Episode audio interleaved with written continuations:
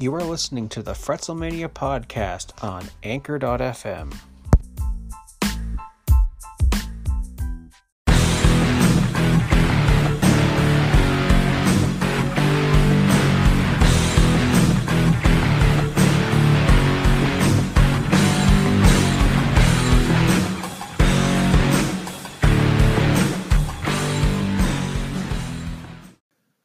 folks, welcome to the Fretzelmania podcast. I am your host, Mr. Frets. You can find me on Twitter and Instagram at the legendary JF. You can find me also on Facebook. Uh, just search for Fretzelmania, F R E T Z L E Mania. Uh, this podcast can be found on Google Play, Apple Podcasts, and literally anywhere else podcasts can be found. Also, also, you can find me on Thursdays on the Game Changer podcast with Nate the and great at Real F and Game. So give him give him a follow, give him a listen, and give Wrestle Addict Radio a follow at addict underscore wrestle, where you can also find Kings of the Rings podcast, Not Your Mama Soap Opera, Fourth Brawl Wrestlecast, um, and uh, oh, gift of podcast with Mance. I'm I'm sorry. I'm sorry, folks. This podcast, though, Fretzelmania, it's to stay here on Anchor. Uh, my solo show is not to be on on Wrestle Addict Radio, but you might hear a lot less of this and a lot more of me on the Game Changer. So I decided to go back in time a little bit here. Where this today, I'm to be rebooking King of the Ring 1995. Now, this is widely regarded as one of the worst, but I'm going to get into that in a moment. But first, cheap plug, you should listen to me on Podcoin. And Podcoin is just it's a free app on your on your Apple or your um or your Android. Listen to podcasts. You get uh, currency for every 10 minutes you listen. Eventually, you can use this to buy gift cards or donate to charity. So, Podcoin, if you use my special code, FRETS7W6, that's F R E T Z 7, lowercase w 6, you can get some bonus uh, currency to go towards go towards your stuff there. So why don't you uh, give that a try? Warren Hayes, thanks for the recommendation. Uh, I know you did this a couple months ago, but I'm still going to try and plug these guys a, little bit longer. So, this week on the Game Changer podcast, Nate and I are going to talk about our best of the overall King of the Ring pay per views. And when I do retro reviews, I like to go back in the Wayback Machine and look at what the world was like in this time in movies, video games, uh, songs, television, etc. Kind of like how um, 30 2010 on on la- on the Laser Time podcast uh, likes likes to do that. Uh, Chris Antista and all them. That's that's a, another great pop culture podcast. If you like movies, games, and all that, and just general pop culture retro um, shows, they are they are worth a listen as well. Uh, 30 2010. so before I delve into this pile of shit that is this pay per view, I'm going to do a little bit of a uh, a Wayne's World style cutaway. so, June 1995. The songs at the top of the charts were Have You Ever Really Loved a Woman by Bryan Adams and Waterfalls by TLC. Whew. Every every public school elementary school dance I was at from this point played that song. In the arcades, we had Street Fighter Alpha, one of the forgotten titles from the Street Fighter franchise. At this point in time, I was still playing Super Street Fighter on the Sega Genesis at my cousin's farm. Shout out to to my cousins there. Um, I was still playing, you know, Champion Edition on the Sega Genesis. Uh, I didn't play any Street Fighter Alpha until Street Fighter Alpha 3 on the PlayStation 1. And that was a criminally underrated title, at least in my opinion and on the Super Nintendo, a historic RPG that has not had a lot of love over the years, but I hope in the future we'll get current releases, although it is on things like the Super Nintendo Classic and the Wii U eShop. Of course, I am talking about Earthbound. aka Mother 2.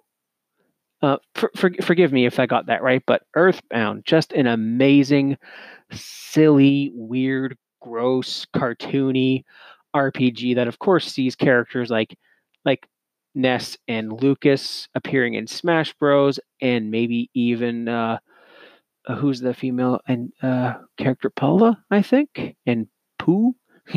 Poo. Uh, those are characters I would also like to see in in another iteration of Smash.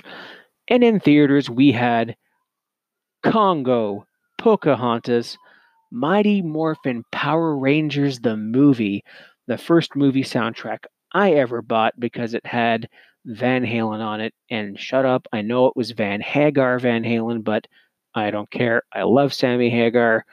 And this non factor, no name uh, computer graphics cartoony movie by Pixar, I think they're called. It, it, it, Toy Story. I mean, come on. I, I, can't be sarcastic about Toy Story because it was effing amazing. And uh, I'm a little bit uh, hot at the fact that there's a Toy Story 4 because of how perfectly Toy Story 3 ended, but Pixar, uh, Disney, they just want all of our money, and I have no desire to see Toy Story 4 because Toy Story 3 fucking scarred me for life with that ending. Uh, my, uh, no. So, back to 2019. oh, no, wait, no. Back to 1995. Okay, I'm going to stop doing that.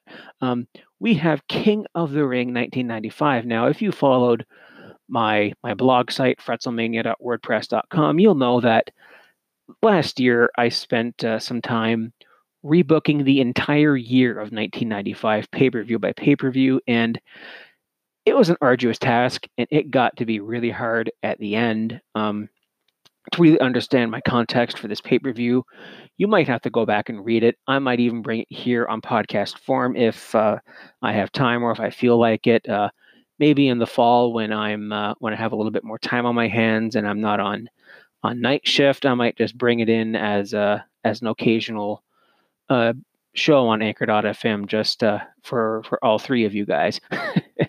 so, King of the Ring, 1995, one of the most universally despised pay per views in WWE history. Now, 1995 was not that good of a year. I mean, if you should read, uh, I think it was called Titan Sinking by um, Mark Dick Dixon. I, I remember his name was Dick, James Dixon. Uh, he wrote a, a, trilogy of 1995, 96, and 97, uh, which were kind of um, lean years for the WWE, to say the least. Uh, just talked about all the goings on. You know, we had you know the Kliq kind of taking control backstage. We had low ratings. We had silly gimmicks. I mean, this 1995 was the year we saw Phantasio and Mantaur and Techno Team 2000. so, needless to say, things were kind of. Eh. You know, in WCW wasn't faring much better because we had, you know, the Yeti and and Loch Ness and um, the Dungeon of Doom. Oh my goodness, I can spend time talking about that train wreck. Um, so while this event was not quite as bad as December to Dismember or um, the Saudi shows, it was a pretty brutal three hours. I mean, the Philly crowd was really, really snarky and smarky. Uh, this was one of the first times I ever heard a crowd so vile towards the things going on in the ring. Um, I know I was only 11 at this point in time, and I was only casually watching superstars some some weeks. Um, it oh man, you know we had you know ECW was brand new at the time. We had they were showering ECW chants into the ring and throwing stuff at Mabel when he was being coronated. Now, I don't like to speak ill of the dead. I loved Mabel when I was 10, Men on a Mission.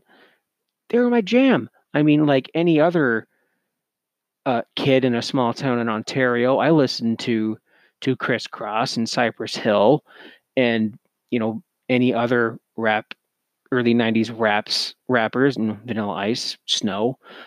Although being a, a fan of metal and rock i had a soft spot for for cheesy 90s rap. Opp you know me. Um i like his gimmick his rapper gimmick was cool it was kid friendly everyone could get into it you know wave your hands in the air and and oscar's rap and and everything right um but his Nelson Frazier jr Mabel, Viscera, Big Daddy V, sweet man. Very, very sweet man. I hear nothing but nothing but nice things from, you know, from Pritchard and anyone that that worked for him. But seriously, that's the guy you pick for King of the Ring. That's the guy you pick for a heel run against Diesel. That's who you who you pick despite the rest of the roster in 1995, the roster that wasn't even booked on this show. I mean, Owen Hart, British Bulldog, like one two three kid, although he was injured. Razor Ramon, although he was also injured. Jeff Jarrett, I think he was also hurt too. But like Adam Bomb, I mean, he wasn't great, but he could have had a match on the card. He could get he could get a pop. But my goodness, the, the, tournament bracket in this was absolutely insulting given the roster. The filler matches were nothing to write home about either, although oh, Bret Hart versus Jerry Lawler, Kiss My Foot. That was fun.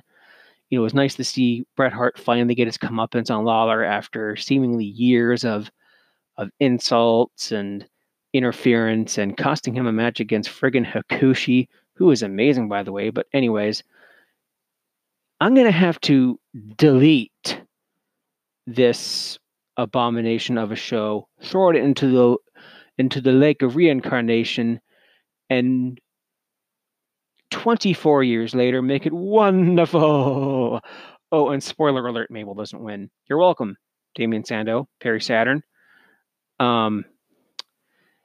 Anyways, get on to get on with the show here in the in the free for all. It is announced that the Intercontinental title title has been declared vacant and will be awarded to the winner of the tournament. Since Razor Ramon is injured, he cannot compete for 30 days and not fulfill his contractual obligations, and will have to get rid of the title. So the winner of the King of the Ring gets the Intercontinental title, but Razor Ramon gets first crack at him at July in Your House. Here we go, starting with the quarterfinals. Adam Bomb goes over Mabel. This is the In Your House, I think, free for all match from the previous month.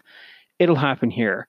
You know, Mabel gets the early power advantage with his power and size and even connecting with his really, really bad boss man slam. He tries to get heat by climbing to the second rope for a splash, but he takes too long working the crowd, allowing Adam Bomb to climb the top rope and nail the neutron bomb, aka diving clothesline, for the win, advancing to the next round. Here we have the next, the second quarterfinal match, the British Bulldog going over Lex Luger the Allied powers explode, or whatever that sax music was for the Mega Powers. For one match, Davey is starting to tease heel tactics, but you know, of course, Lex, he's not having any of it. He wants to have his moment. It's been two years, it's been a year and a bit since he's had a title shot. So it's it's time for Lex Lex to get back into the swing of things. He wants to get back into the upper echelon of the WWE. So they try to outpower each other, and of course they hit both of their finishers. We see a a running power slam, but Lex Luger escapes to the outside. We see a flying forearm, but it's right near the ropes, and Bulldog goes flying to the outside. Not wanting a count out, they make their way back into the ring. Davy Boy reverses a rebel rack, torture rack, into a crucifix for the pin. They shake hands after the match, but still Davy is kind of reluctant and teasing something of a heel turn. And in the next match here, we will have Owen Hart going up against Bob Holly. The two have a technical barn burner before Holly injures his leg, hitting the Alabama Jam on Owen. And after taking too long to recover and go for the pin, Owen kicks out his leg out of his leg. I know. He works the knee and eventually wins with a sharpshooter. Owen Hart vows to be king of the ring and bring prestige back to the Intercontinental title. And he'll say he'll be an even better king than Bret, and he will be the WWE champion eventually. Next match, now this one's this one's gonna this one's gonna piss some people off, but we had one two three kid versus Jeff Jarrett, double count out. Owen Hart receives a bye and treats it like he already won. He treats it like he won the Stanley Cup. He treats it like the St. Louis Blues winning the Stanley Cup and saying the F bomb 25 times on national TV and treating it like my Toronto Raptors winning the NBA championship. Hashtag we the North. Ah, I had to get that in there somehow. Congratulations, Raptors and Blues. Thank you for beating the Boston Bruins on behalf of Leaf Nation. So this is a match that's going to have that happen IRL, but I'm going to put it here I, just for filler. I don't know what. Don't, don't ask me why, but Diesel and Bam Bam over Sid and Tatanka in order to further this feud between Sid and Diesel that I also wrote in my entirely rebooking of 1995, which you can catch on my blog and maybe in the future on this podcast. So we have the faces win when Diesel hits a power bomb, and then Bam Bam hits a diving headbutt onto Tatanka. Sid and Diesel do the Duggan special and brawl to the back, so we get another match at July's in Your House. But on the bright side, Diesel isn't champion. In my storyline here, Diesel is not the WWE champion. Who is? You'll, you're going to have to wait and find out after this commercial break. Stay tuned, Marks. And here's the rest of my rebooking of King of the Ring 1995. So, we've had a return hype package for the return of Shawn Michaels, who had been out with an injury for quite some time, and he is here to wrestle and defeat quite handily IRS. This is a return match to get Shawn over as a top babyface and to, hit, to start to get him up up the main card. So Shawn Michaels' sweet chin music tunes up the band, and it's over. In the semifinals of the King of the Ring, the British Bulldog defeats Adam Bomb in a decent back and forth match. Yes, I said decent match with Adam Bomb. If you have a guy like Davy Boy in there, he can carry it. Uh, so we have a great back and forth match, power spots, you know, uh, gimmick stuff back and forth. Davey wins after reversing an Atom Smasher, which I believe was his version of the of the pump handle slam called the Meltdown in WCW, unless the Atom Smasher was that power bomb that Adam Bomb did. Anyways, let's just say we reversed the Meltdown into a running power slam of his own by the Bulldog, and the Bulldog advances to the finals to wrestle Owen Hart, who received a bye in the previous round. And next is the WWE title match. World Champion Bret Hart. Yes, he is still WWE Champion in June of 95. In my universe, he defeats Jerry Lawler in a Kiss My Foot match. Same as before, same result. And in the finals, Owen Hart over the British Bulldog to win the King of the Ring and the Intercontinental title. Owen says now he is better than Bret because he is a back to back king of the ring and will always be the king of hearts. Uh, little known fact though, Bret Hart is also a two time king of the ring winner, technically. Um, we know that in the past we had king of the rings like Haku and Harley Race and the Macho King Randy Savage. Ooh, yeah. And Bret Hart actually won a King of the Ring in 1991. So Owen almost, almost, buddy. And then this will also come into play later on. Like nothing Bret can do will make him better. This will also come into play when Owen Hart wins two Slammies and he's like, I am a two time King of the Ring and a two time Slammy Bret. What are you? Oh, and by this time, Owen will be a WWE champion, so keep an eye on that. Because I might bring in the rest of 1995 into some future bookings here. So, how's that? Is that better? Is that worse? let me know. Tweet me at the legendary JF.